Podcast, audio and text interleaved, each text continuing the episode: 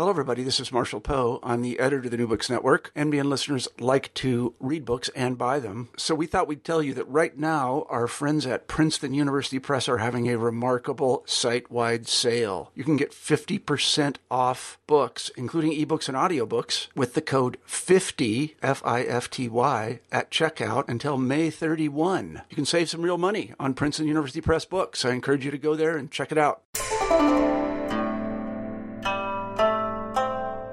Hi, I'm Carla Nappi, and this is New Books in East Asian Studies. Welcome and thank you very much for joining me today. I just spoke with Paul Christensen about his new book, Japan Alcoholism and Masculinity Suffering, Sobriety in Tokyo. This came out in 2015 with Lexington Books. In this book, Paul uses a very local case. Hi, I'm Carla Nappi, and this is New Books in East Asian Studies. Welcome and thank you very much for joining me today. I just spoke with Paul Christensen about his new book, Japan Alcoholism and Masculinity Suffering, Sobriety in Tokyo. This came out in 2015 with Lexington Books. In this book, Paul uses a very local case study to open out into much broader consequences. So, the local case study is an ethnography of Japanese men who are struggling with sobriety, who are struggling with an identification as alcoholics in the context primarily of two major treatment programs, the only major treatment programs available to them in modern Tokyo, and these are Alcoholics Anonymous and Danshukai. And the book uses this very local case study to open out into questions about how we understand the relationship between the individual and the collective, how we understand the social production of ideas of normalcy and abnormalcy, how we understand the ways that local social historical context can shape particular ideas of addiction, particular ways of dealing with and treating addiction, and how all of these relationships and these contexts can go on to constrain and provide opportunities for the development of a self, of an identity, when you are, for example, an individual who is, um, in this case that Paul describes, struggling with how to create a sense of self, a new self, a new identity in a social context where um, the assumptions behind the treatment program that you are working in to make yourself, to make your new self, don't match up with the society and the culture that you live in necessarily. So it's a really interesting local case, again, that has, I think, much broader consequences. And it's of interest not only to um, anthropologists, to readers and listeners interested in anthropology in Japan, but also to readers and listeners interested in the history of medicine, of health, of conceptions of disease, of addiction um, and of the, the ways that societies, language, social bodies create individuals. So it was a real pleasure to talk with Paul about this. The book is really, really interesting, and I'm really grateful to you, as always, for listening and for supporting us in that way. So thank you very much for listening, and I hope you enjoy. I'm here to talk with Paul Christensen about his new book, Japan Alcoholism and masculinity. Welcome to New Books in East Asian Studies, Paul, and thanks very much for making time to be with me today. Thank you very much for having me. It's very exciting to talk about my book. Well, for me too. So, as is traditional for the channel, um, let's start by saying a little bit about how you came to the field. What brought you to work in Japan and in a kind of ethnolog- or ethnographic approach to Japan specifically? Well, uh, coming to Japan was initially mostly teenage rebellion. I I um I took Japanese in high school because my parents didn't want me to. They thought it would be too difficult or too time consuming. Um, and when I went to Japan for the first time when I was 17, uh, I and all the teachers I was with went out and had a beer at the end, and we didn't get our IDs checked, and we were allowed to do this, and so it felt very rebellious for a group of American teenagers, and that was kind of whether I fully recognized it or not, that was the first moment I sort of paid attention to alcohol and drinking in Japan and how it's organized, how it's structured, some of the rules around it. Um, so yeah, that was how I first got to it. Um, and then many years later, with grad school, um, I had maintained my interest in Japan, and I was trying to sort of find a topic, and I, I wanted to do something with alcohol and drinking. I, I think psychoactive substances are just fascinating, particularly ethnographically fascinating. Um, and that's what it, the project was actually originally supposed to be was to look at drinking and to look at drinking culture. And I was going to had these ideas of going and working in a bar and observing people as they came and you know drank alcohol and got drunk and all this sorts of stuff. And I got to Japan and realized that was had sort of been done already and probably wasn't going to work out quite the way I envisioned it. Um, but recovery kind of presented itself and, and opened itself up, and there were these opportunities that I, you know, I think like a lot of anthropologists kind of fell into. Um, but then they started to grow and mature, and, and um, some really interesting things started to come out of them. So that was the the shift from initially wanting to look at how and why people are drinking to considering how and why people aren't drinking. So why Tokyo? That the book focuses on Tokyo as a space for your study. What brought you there specifically, and what kept you there um, for the purpose of the study? Well, I do kind of love Tokyo to begin with, so it was um, there was some, I guess, personal motivation as a place I, I enjoy being and wanted to go back to. Um, but it also just has it, it's where things are certainly concentrated in Japan. There are a lot of of bars. There are a lot of people drinking and being drunk, and there are also a lot of um, the groups that I worked with. These the alcohol support groups there, and it certainly is the largest concentration of meetings of members.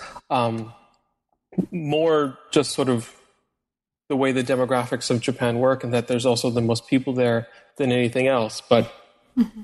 it was something I certainly thought about because there are some.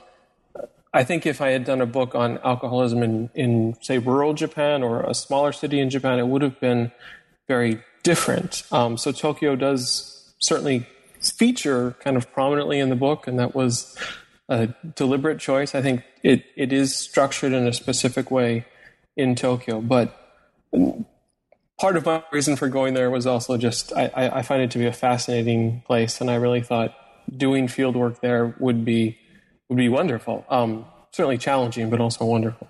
Great, and we'll talk about the nature of some of these recovery groups. Um, that you briefly mentioned later on in our conversation. Um, there's a really interesting and very detailed accounting of your experience with those groups and also the consequences of not only your but um, individual members' experience of the groups for the larger argument of the book.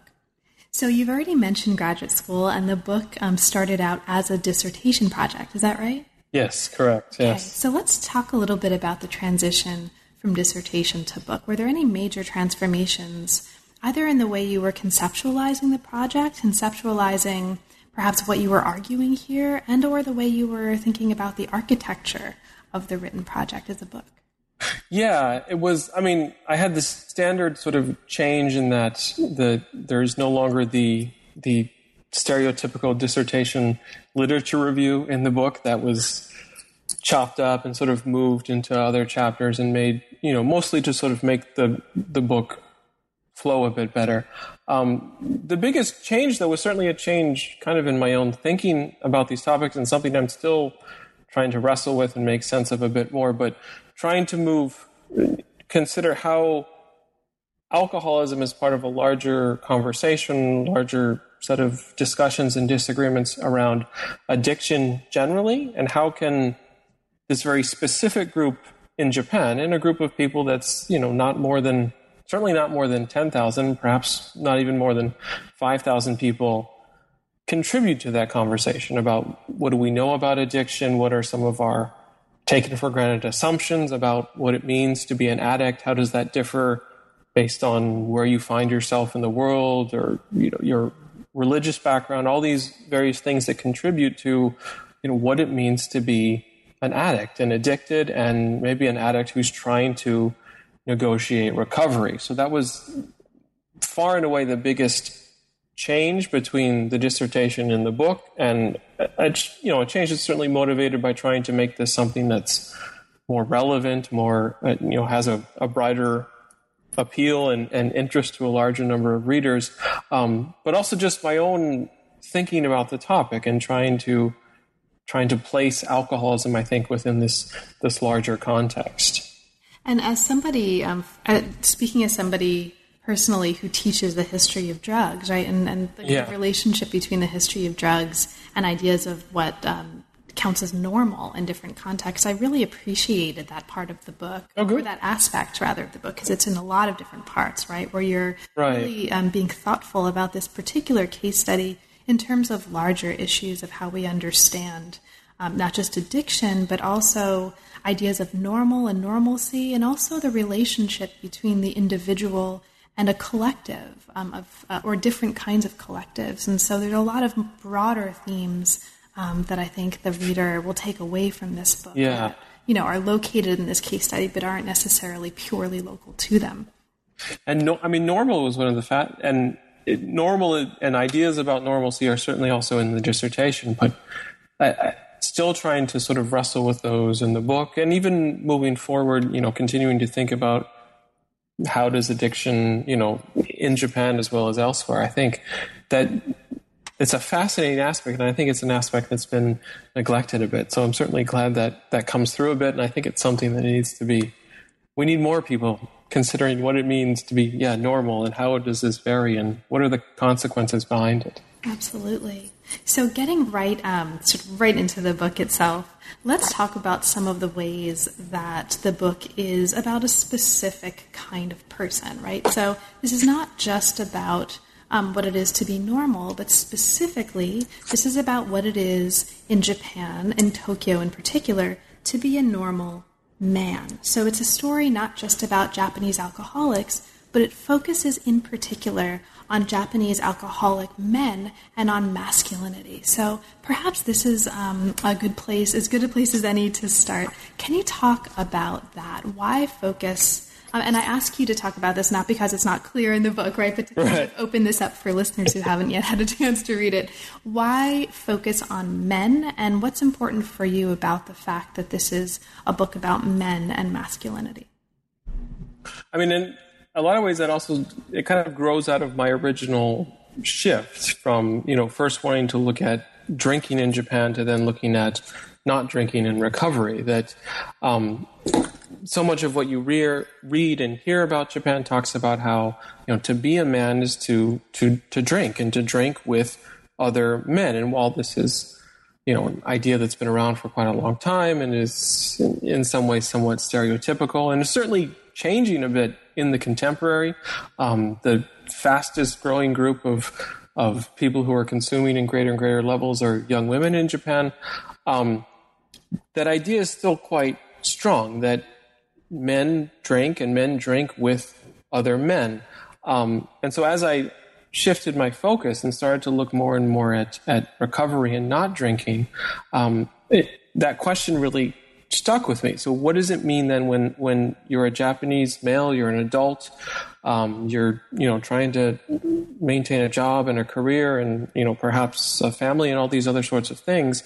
Um, what happens when you take alcohol out of that picture when either because you now identify yourself as an alcoholic and you feel you can't do this or you're part of an organization that now labels this as um, the worst type of, of failure and lapse and something that will uh, eventually lead inevitably to your death um, what do you do with that? So that was really where you know i wanted to focus more on uh, the men and masculinity and how are they trying to negotiate this process. Um, and there certainly are, you know, women do feature in the book uh, a bit as well, and I think their experiences are, in many ways, a bit different. At least some of the women who who attend some of the sobriety group meetings that I was in. But you know, for a lot of the men, a lot of the conversation was structured around how difficult it was to be a man in Japan without alcohol. That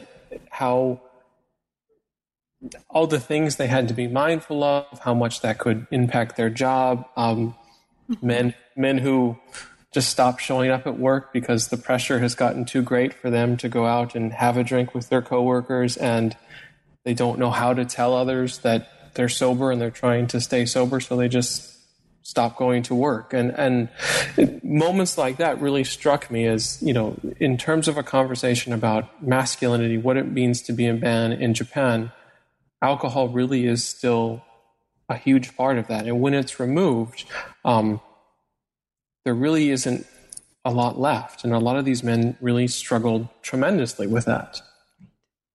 Now, in this particular context that you're looking at in Japan and in Tokyo in particular, alcoholism the experiences thereof, conceptions thereof, and treatment thereof looks different from what uh, listeners who are based in the US, for example, might be familiar with. Now, some of the recovery groups, um, you focus on two recovery groups in particular, and one of them, um, and, and I say some of because this has different manifestations, right? And we'll talk about that right. later local meetings, central meetings, but one of them is Alcoholics Anonymous and you talk about the particular local cast that Alcoholics Anonymous has in Japan.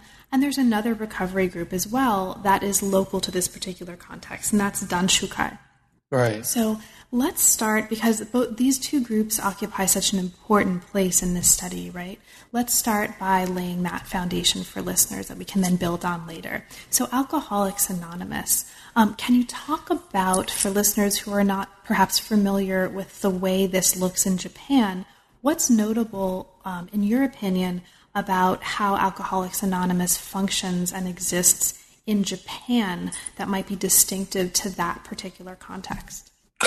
Right. Um, well, what's interesting is that alcoholics. I guess if we want to sort of maybe consider the the broader history, that AA starts in the United States in 1935, and it, it it develops slowly at first, but has sort of this explosion kind of in the 1950s or so, and and now it really is this this massive force in contemporary American life, even often in ways that I think people don't fully appreciate. A lot of the AA slogans that we just use without knowing they originally come from AA, like you know, one day at a time is is AA language, mm-hmm. um, and I think we're so we are so familiar with AA, even when we don't recognize it in the U.S., and we often don't pause and consider what that familiarity kind of what is carried with it and how that how that shapes, how that influences, how that structures, how a lot of Americans at least regard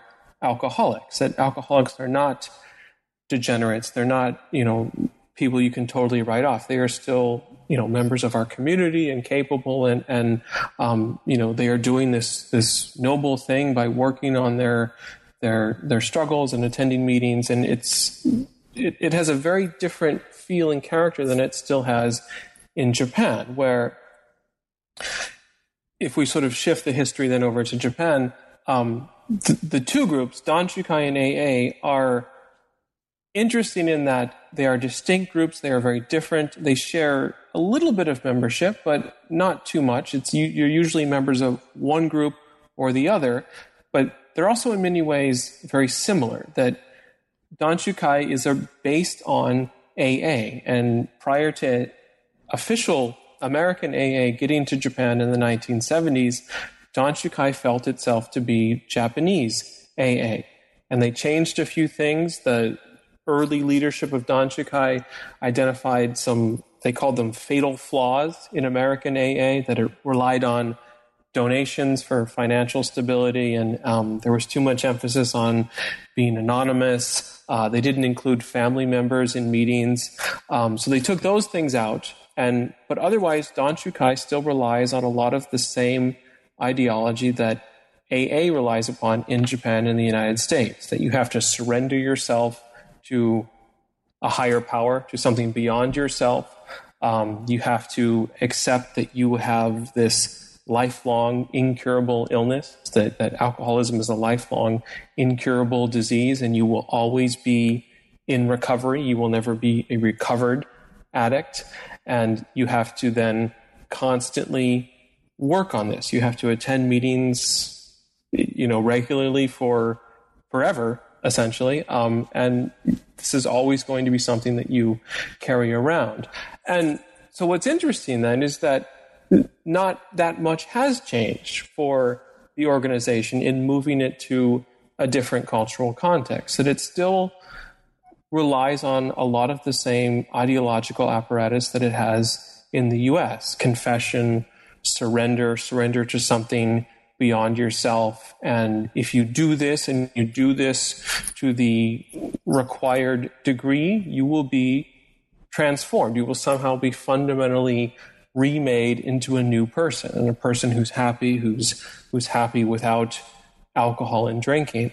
And so that's often been the struggle for a lot of members that they're they're sort of intellectually comfortable and capable with these ideas, but they don't necessarily have some of the more some of the other connections that if if confession isn't a meaningful practice to you, particularly say confess, confession to God, even if it's God as you understand Him, which is sort of the AA's language for for framing this, um, then you can confess all you want, but it maybe won't have the the effect that AA is is telling a lot of Japanese members it will it will have for them.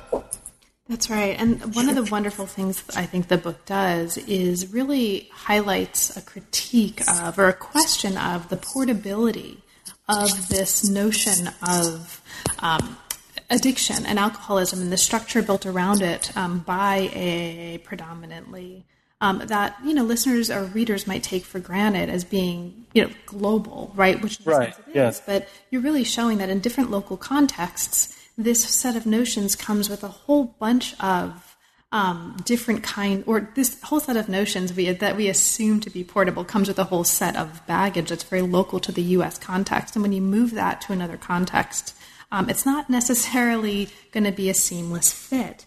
So exactly, yeah, yeah. So, in um, the kind of early chapters, you talk about this whole set of historical and contextual um, uh, baggage or this frame that AA fits into. And um, the early chapters discuss, for example, the history of notions of alcoholism, the history of temperance movements, um, in the U.S. and elsewhere, and you show how that, that temperance movements actually worked out very differently in Japan, and that's one of the things to keep in mind. Right. That you know that shapes local experience of AA of AA in Japan, but also the history of alcohol itself and its connections to spirituality is very different in Japan. And in the second chapter, um, you talk about this, right? The importance of alcohol um, and its connection to religious ritual historically in Japan and the ways that that has kind of reverberated down and shaped contemporary attitudes. So, can you talk a little bit about that? Shinto, um, sort of religion and spirituality and the connections between that and alcohol in Japan. What's important about those connections for you in terms of what happens now and what happens later? Right. Well, I mean, it's really fascinating that that I keep, I always also kind of consider this in the context of Christianity that we also do have alcohol at you know some of the centers of, of Christian rites and, and rituals, right? You know, the drinking of wine, but it certainly takes on a very different meaning than we see in Japan. That sake in particular, right? This was how you kind of you communed with the gods, and drunkenness was often seen as a way to to be closer to the supernatural and the spiritual. So it was, it, it, it has this sense of being something profound sounds almost a little too strong of a word, but along those lines, right? That this was something that was to be celebrated and enjoyed and, and brought you to a, at least temporarily, brought you to a, a better place. Um, I think in the contemporary, we've also seen, you know, the, the abuse of that idea perhaps by you know advertisers in Japan and, and relying upon some of those those very productive, those very happy, those very indulgent connections in Japan to then you know use that to sell alcohol or use that to to continue to cement alcohol's place in Japan is something that's that's requisite for socialization is something that you know you need in order to to make something fun and enjoyable that if you want to go out and have a good time, alcohol needs to be a part of that. But you see this this really interesting connection with religion, you know, Shintoism in particular, um, particularly with sake as well. You get you know conversations about sake being made from rice and other metaphors of Japan. Rice is you know the staple food of the nation. So again, you really kind of cement at least one particular type of alcohol as deeply significant, but also deeply enjoyable and something that should be revered, but also something that, you know, this is how you have fun. And that idea, I think, is carried forward in some very powerful ways that you see.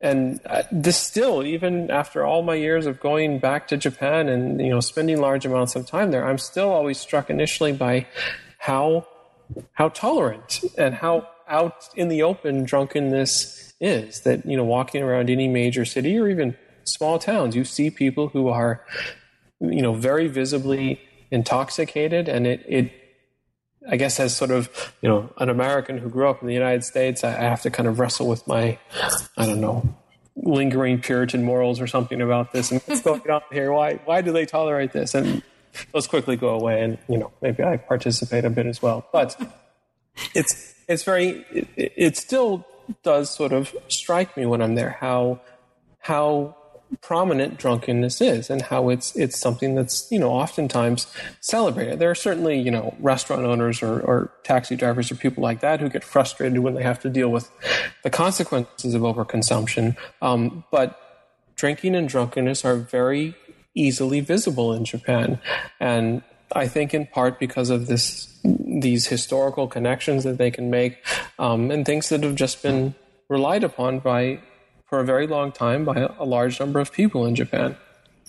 And this chapter, chapter two, um, not only opens up this landscape of um, drinking and drunkenness as something that's not just you know celebrated but also tolerated. You talk about the ubiquity of vending machines, yes, um, right, that sell alcohol and the sort of televised drunkenness and the you know, lots of different ways in the media and also in the practice of everyday life and the technologies of everyday life um, that alcohol is, is coded as leisurely and fun and is very, very widely available. And the chapter- we, we should note that the, the vending machines are somewhat on the decline, at least in, in Tokyo. You have to work a bit harder today to find them than at least you than you had to in 1995 or whenever the first about then was the first time I went to Japan. But they are still there. You have to dig a little bit more. But yes, there.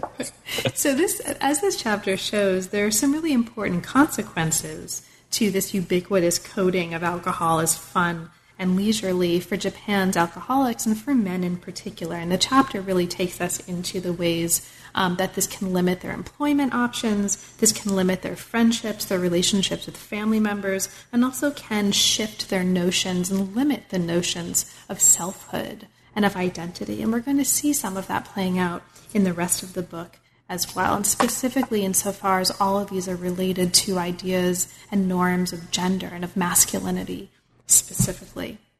Yes.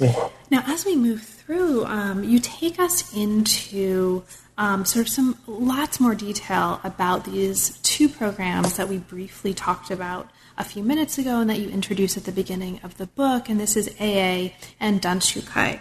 Now, in both of these cases, you talk about the importance um, to these recovery programs of um, something that you mentioned just a bit earlier, which is this notion of uh, spirituality, right? Either in terms of God as um, you know, as you conceptualize him or as he's meaningful to you or it is mm. meaningful mm. to you, and more yes. broadly in terms of a notion of spiritual awakening um, that is associated with ideas of healing for these men that you're studying. So let's talk about that a little bit. For you, like what are some of the most important consequences or elements of this coding of recovery and healing in terms of a particular model of spirituality and a, a particular trope of awakening and spiritual awakening for these men. Well, what I think is most fascinating is that it's that you have these very specific, you know, like you were saying, these very specific tropes of spirituality. Most of them are very, very much, if not directly, influenced by Christianity.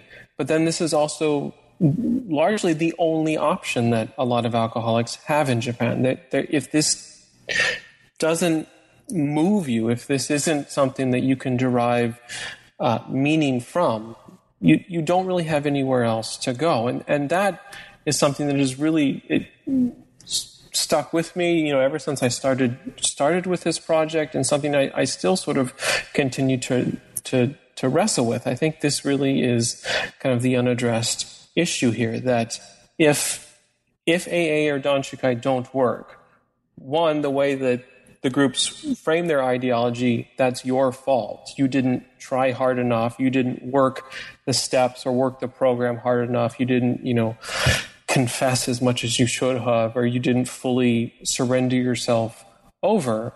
Um, but then at the same time, there's no real acknowledgement that maybe this maybe this isn't a meaningful practice for everyone.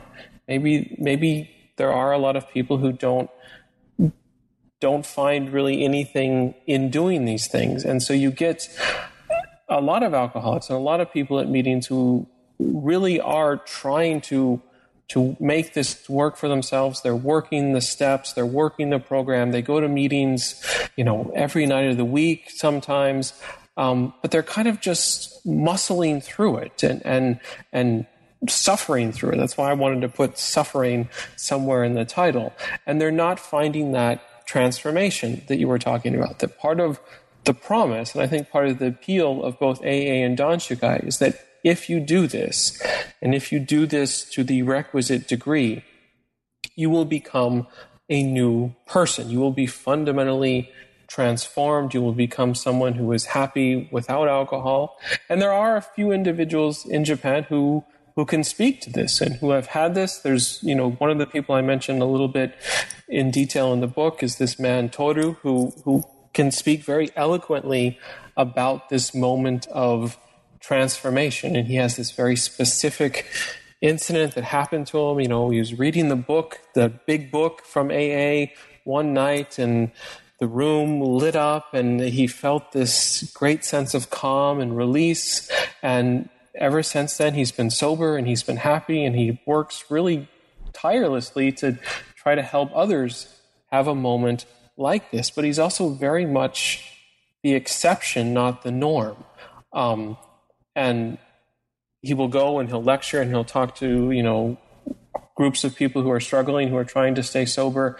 Um, and he'll often be the only one who can speak about things this way. So I think that the narrowness around this is what really, um, I think, becomes problematic in Japan. That it is recovery is framed in a very specific way along the lines of spirituality, and there is really no room to to deviate from that or to try to chart a different path towards recovery, or even really to question um, what it means to be in recovery and what what a successful recovery looks like. That it looks like what AA and Danshukai say it looks like, and if you can't make your experiences fit with that, then then that's that's a real issue. And there's another important way that this whole um, system is constrained that you also talk about in this part of the book, and this is really important. Um, and I want to mention this in part so that listeners and potential readers who are interested in history of medicine and biomedicine um, know that this is there. So you talk about the importance of the imbrication of addiction and treatment methodology, and, and, really in both of these programs, within a frame of biomedical authority in this um, in this context. Um, so, can you talk about this a little bit? Um, what is the importance of Japanese physicians as gatekeepers to recovery programs, and, and can you talk about the ways that this biomedical context is important for not just how these men um, learn about and get involved in these recovery programs, but for maybe shaping what happens after. Right. Well, I mean, that was really something that really struck me when I when I first started doing this work is that um, AA likes to to sort of to shape itself to present itself as someone who an organization that that kind of usurped the authority of physicians that that gave power back to the alcoholics that the alcoholics are the ones who they have these experiences. They know what's happening, um, and we should we should give give them a greater say in what's going on. And I think that's that's a good idea and a good approach.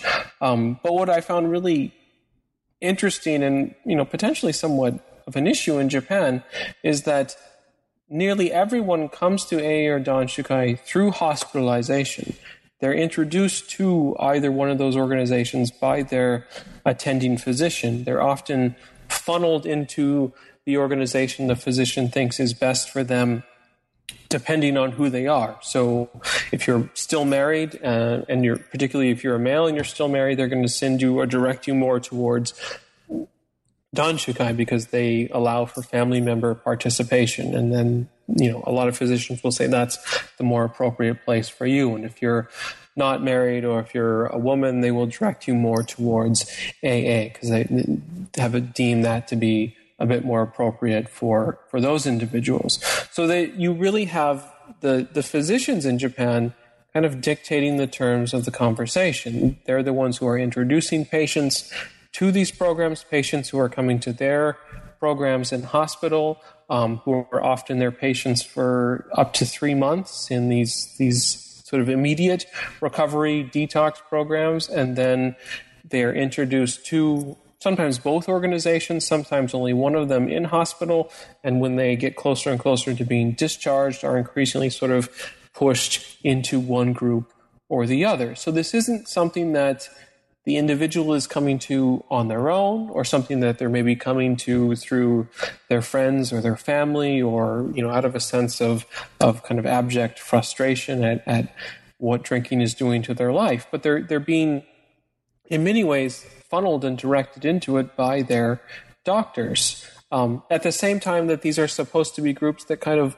um, work to to move around that that authority based relationship, right? That, that, that power imbalance and try to empower the individual to take some control over their life through the group's you know ideological apparatus and the fellowship of other members and you know coming to mem- meetings seeing that there are others who are having the same struggles that you're having. So it's it it, it strikes me in some ways as being structurally um, a bit problematic in Japan how things are organized that this is you know both of these organizations set themselves up as ways around this structure of authority. And instead what we find in Japan is that that structure of authority, doctor to patient, is what's filling the, the member ranks. And nearly everyone that I met and I, I worked with at meetings has come to that seat in the meeting through this arrangement. They were hospitalized and then directed into this meeting by their doctor.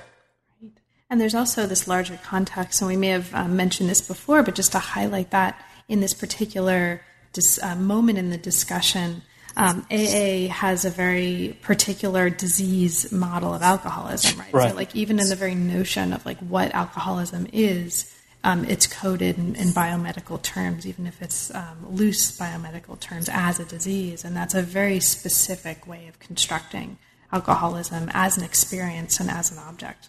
But also as a disease that is incurable, that's and right and that again gets into um, quite a lot of issues in Japan and quite a lot of um, misunderstanding or disagreement, uh, particularly between members and the general public. That um, there was one member who, you know, would nearly every week she would talk about how that was an issue for her because people would invite her from her work to go drinking and she would say no you know i'm i'm an alcoholic now i'm i'm in recovery and they would say well but you went to the hospital and you got released so that means you're better, right?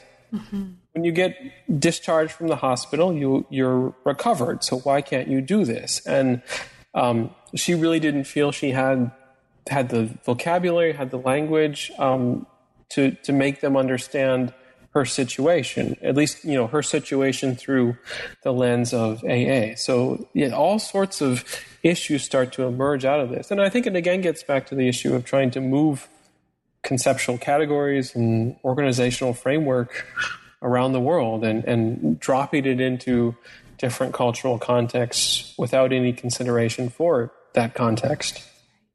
And even in the context of what we've been talking about as a meeting, there are variations in how that looks and what that experience is. And you take us into that in this middle part of the book.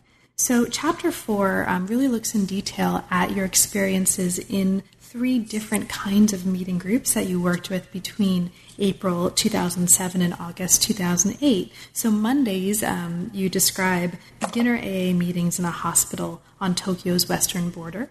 Wednesdays were devoted to a central group AA meeting, and Fridays um, were devoted to Ohashi Danshukai meetings.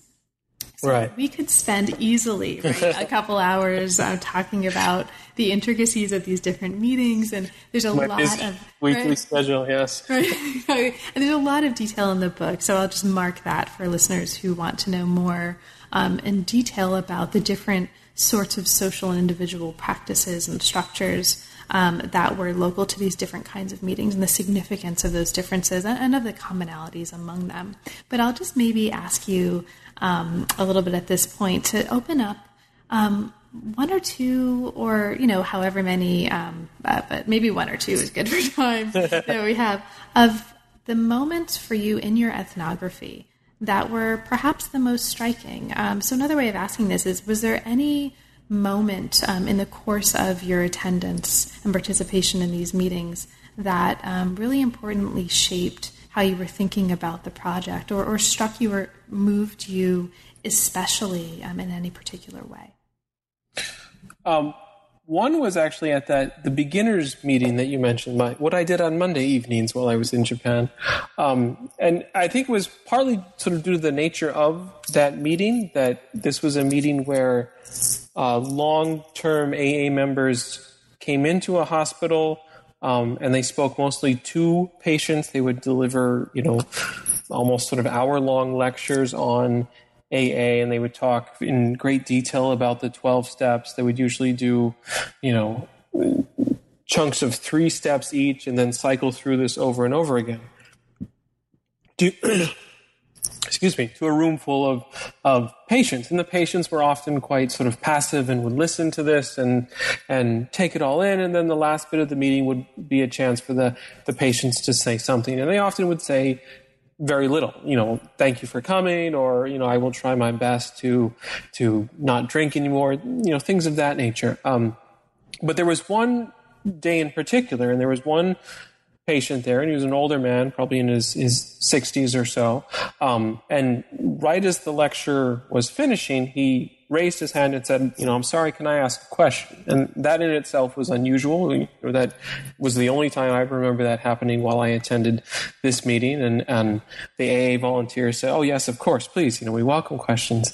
Um, and the old man stands up, and he you know was quite sort of articulate and eloquent in how he spoke, and he he thanked them for coming, thanked them for their time, said, "I know you're volunteers," and et cetera, et cetera. Um, then he got to what he really wanted to say, and he said, he didn't really have a question so much as a comment. He said, uh, You know, I, I listened to what you said and it was interesting, but I cannot accept this. And he said, It stinks of Christianity, mm-hmm. and I want nothing to do with it. Um, it was a very, he used this very sort of powerful language and powerful phrase, and it dramatically, almost sort of immediately energized all the other patients in the room. They got far more animated than I ever remember them being otherwise after he said this. Um, and the AA volunteers really struggled to respond. They, they, they didn't have much of a response. Um, and, you know, they talked about, oh no, it's not Christianity, it's spirituality. Japan is a spiritual place. We have all sorts of spiritual practices and a great history with spirituality. This, this can work for anyone. Um, but the way in which he framed it, and he so, so immediately linked it to a specific religion, um, and as one that just was not was intolerable for him. That it wasn't going to work for him. He he couldn't take meaning from the things that they were saying, and and so this was simply, you know, had basically saying this had been a waste of his time, um, and there wasn't really much to be done about it. Uh, was really startling. And, and startling in that in terms of illustrating, you know, how difficult it has you know been for some members in Japan to make this work for them, but also all the members that get left behind. That A and Danshukai are your only options if you're struggling with your alcohol consumption in Japan and you'd like to try to reduce it. And if they don't work, there really isn't too much else that you can do. And for a lot of people, they, they simply don't work because of who they are and how they see the world and, and, and how they organize their thought and meaning and what's important to them and, and that these the organizational structure of these organizations is is incompatible with that. Um, so that was far and away kind of the most notable thing that I remember. Um, there were a lot of stories from other meetings that were quite sort of, I think, maybe a bit more shocking in terms of what you know, just things, people talking about things that they had done while they were still drinking, and you know, often kind of graphic moments of of despair.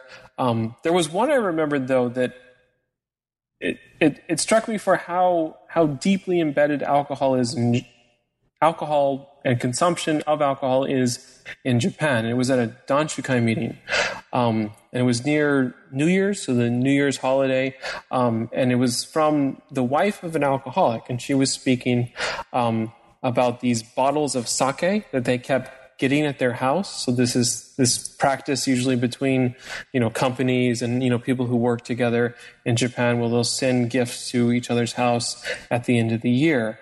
Um, so her husband kept getting these bottles, big, expensive bottles of sake from, you know, other people at other companies that he worked with.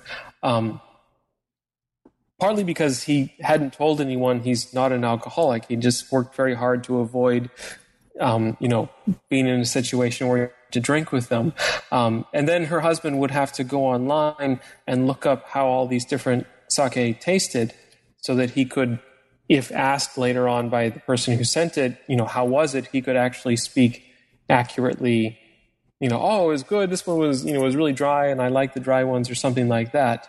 Um, so the extent to which he would go to kind of maintain the ruse, right? Maintain the illusion that, that, you know, he's still a normal, back to our, our word from earlier, a, a normal member of society, that he really doesn't feel that he can tell these people who he is, you know, somewhat close to that he's an alcoholic and he doesn't drink anymore out of largely out of fear for how they will receive that news and you know how it could potentially be consequential and for listeners who are particularly interested in this element of a kind of critique of normalcy and ideas of normalcy that we've been talking about, I just want to point them specifically to chapter seven. We won't have a chance, um, just because of the constraints of our time, to talk in much detail about that. Mm. An entire chapter that looks at collective concepts of normal, futsu, and unusual, fushigi, right? As right, they shape yeah. um, drinking and drunkenness. And one of the interesting things here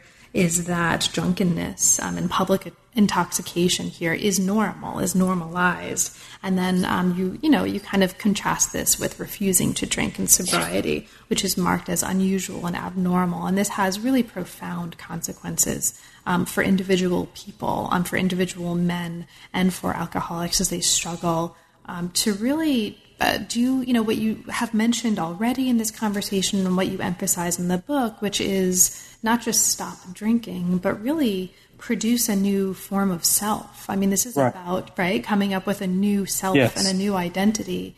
Um, and the consequences of that in this frame of normalcy and abnormal are really profound, and you have an entire chapter that really focuses in on that.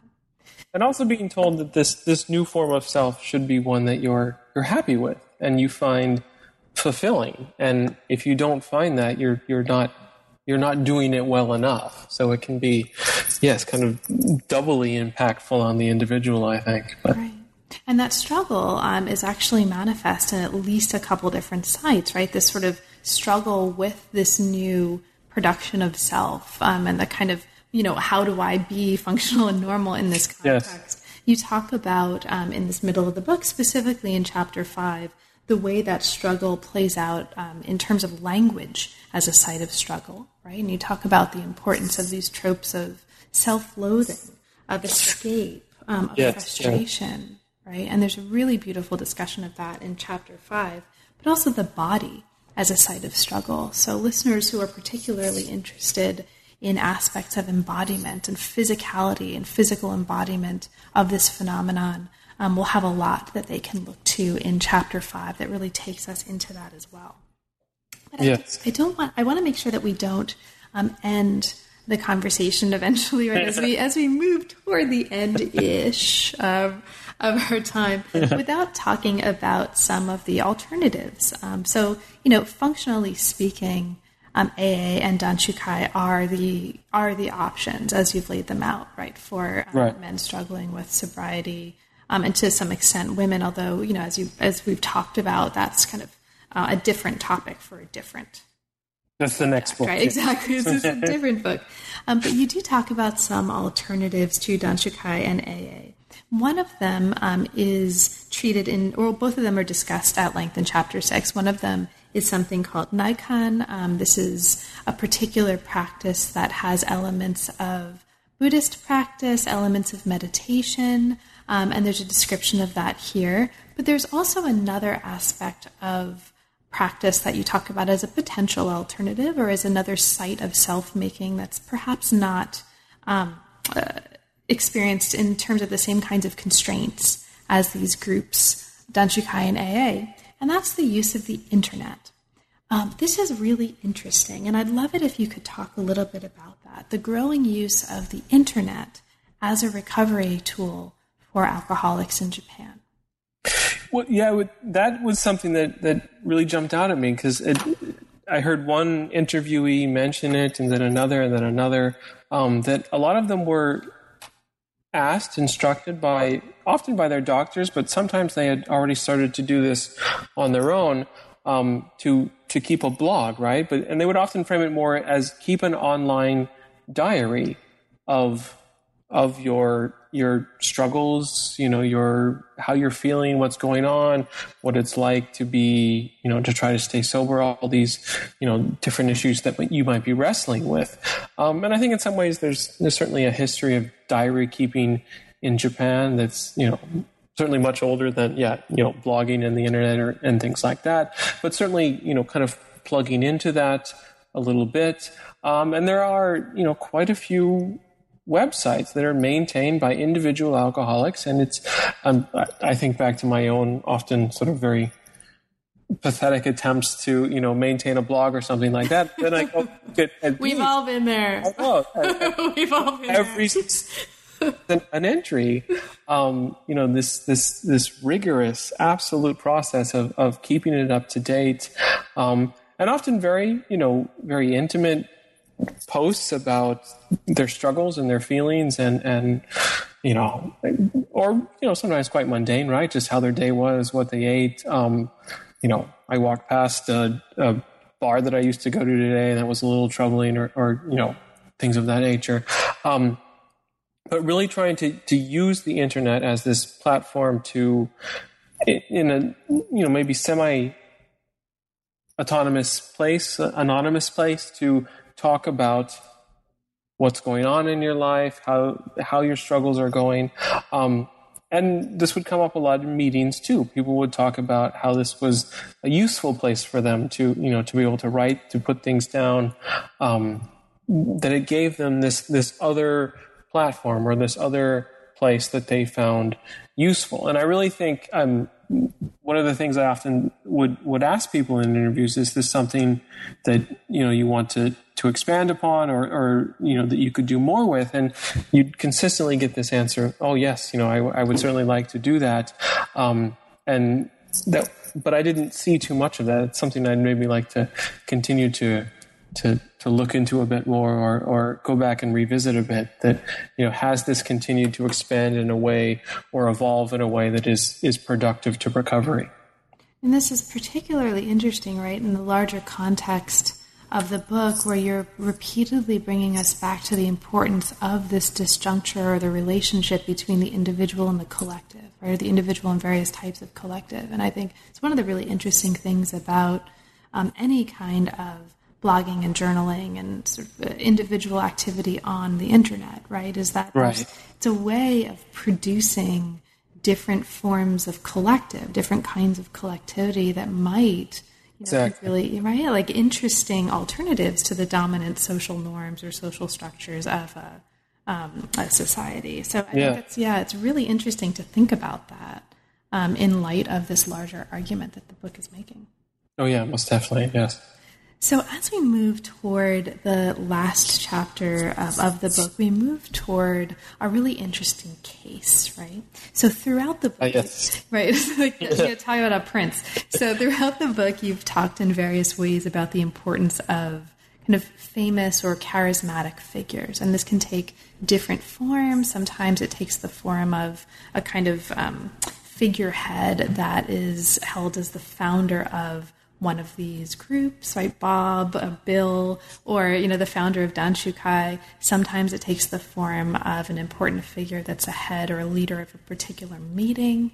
Here we have an interesting discussion of uh, an important famous figure who becomes a site of potential optimism um, for the community of alcoholics and alcoholic men in particular in Japan um, and you talk about the the outcome of that optimism. So I'll just hit the ball over to you at this point. Can you talk about the case of Prince Tomohito of Mikasa? Like, what's notable about that case, and for you, um, what's important for us to take away from um, what you'll describe, right, um, about this case? What happened there? Well, it, it, was all coincidence. It had, just all of this started to happen right sort of after I, I got to Tokyo and started doing my field work. Um, but the prince, um, he was always sort of a controversial, somewhat controversial figure in the imperial family. He, he's had this reputation for being outspoken and kind of speaking his mind. Um, but he addressed a, um, an audience at a, a, city welfare office, and he, he used very deliberate language, very much taken from AA, and he said, I'm Prince Tomohito of Mikasa, and I am alcohol dependent. Um, and I'm going to enter treatment for this. I'm going to try to get sober and recover. Um, it actually delayed one of my interviews with a doctor because that was then the doctor who had to go off and help him with his treatment for a couple of months, so we had to postpone um, our meeting. But I guess I'm makes sense. I would come in second to a prince. I guess yeah, a little bit. yeah. You know. Um, but it was this great moment of optimism among AA and Danshukai members. They really saw this as as you know this potential moment where um, our struggles will be better acknowledged. People will will take a more nuanced view to alcoholism and what it means to be an addict. And you know, we will start to get um, the, the, attention that we want. Right? We won't just be written off as as degenerates or things like that, but people will actually start to to to understand our struggle a bit. Um, there were even a couple, uh, two different people who did not know each other. Both said this is maybe our Betty Ford moment, right? Talking about you know how the first lady really brought addiction, alcoholism into popular conversation in the United States through her own, you know, being honest about her struggles and, and what she was going through. So there was tremendous sense of, you know, this is it. This is our moment. Um, and then nothing really happened. Um, that conversation didn't really get started, and sort of what had been front page news, you know, the prince, the alcoholic prince, and stuff like that, um, kind of disappeared and faded away. There was an earthquake in uh, Niigata. Uh, which is a city sort of in northern Japan, uh, a couple weeks later, and that became the major news story. And for a lot of the AA and Danshukai members, this was just confirmation that they really are neglected, forgotten. You know, people don't want to consider what's what their lives are like or what you know what their struggles are. Um, and a couple of years later, the prince he had relapsed and he had started drinking again. He made you know another admission and talked again about his struggles with sobriety and, and alcohol and, and all of these sorts of things. And it was, you know, very much you know, way at the back of the newspaper, one sort of short article that that very few people paid any attention to. Um, and so a lot of it, you had this great moment of optimism, right, as I was starting my work, that then really faded and really kind of confirmed for a lot of people that I was working with at both with both groups that you know they really are they don't factor into the, the social landscape of contemporary Japan in any, in really in any kind of way. That they really are pushed to the margins, and and a lot of people don't really want to to think about what's going on or consider, um, yeah, some of the nuances of their struggle. Uh, there was even someone, as the story started to fade out of the newspapers, who said, "Why can't we be more like depression?"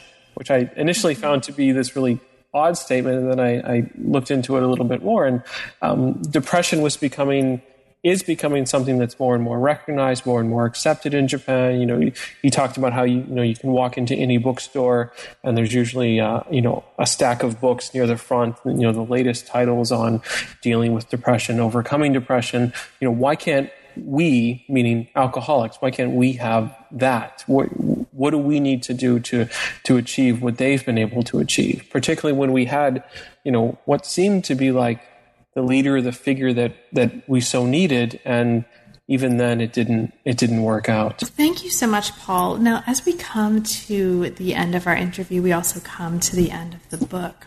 The book to this point has looked at the struggles of Japanese men to find kind of a public alcoholic persona that's accepted as socially appropriate. Their sense of masculinity and of a place in society has been dismantled. And chapter eight, the, the final body chapter of the book, really focuses on the process of, as you put it, trying to repair this sense of masculinity in place within Japan. So perhaps a good, um, maybe final question before we move to the conclusion is for you to talk a little bit about what might happen next. And for you, how might anthropology and your project in particular meaningfully contribute to this goal, to this sense of repairing um, the, the sense of masculinity in place within Japan of these alcoholics? Well, I mean, yeah, that's that's something I certainly continue to think about even after the book is out. And um, I think in sort of a roundabout way, one of the things I I really think needs to be emphasized more is is that how context matters, and I think that's that's certainly something that comes to the fore with ethnography, and, and it, it's something that I hope maybe this book can help make a little bit more apparent and and and recognized in in other circles that context is is deeply fundamentally important here. And in a lot of ways context is really structuring a lot of the, the struggles and frustrations and, and um, a lot of the issues that the men I talk about in this book are having. That because their their their own context is not recognized, right? That the importance of drinking for men in Japan and, and it's not addressed somehow by the recovery apparatus that they're given, that it, it doesn't really factor into what's going on. Um, they don't often have much recourse otherwise. They don't have anywhere else to turn too much, you know, perhaps turn a bit more to the internet. And I think that's, you know, certainly something I want to continue to explore with this topic. But more than anything else, I think that needs to both, you know, in a conversation about alcoholics in Japan, but just a conversation about addiction generally. I think there does need to be a lot more focus on you know, particularly individual context, and how does that influence? How does that motivate someone's addiction? How do what what role is that playing in, in their struggles with whether it's alcohol or you know other addicting substances? How how does context matter here?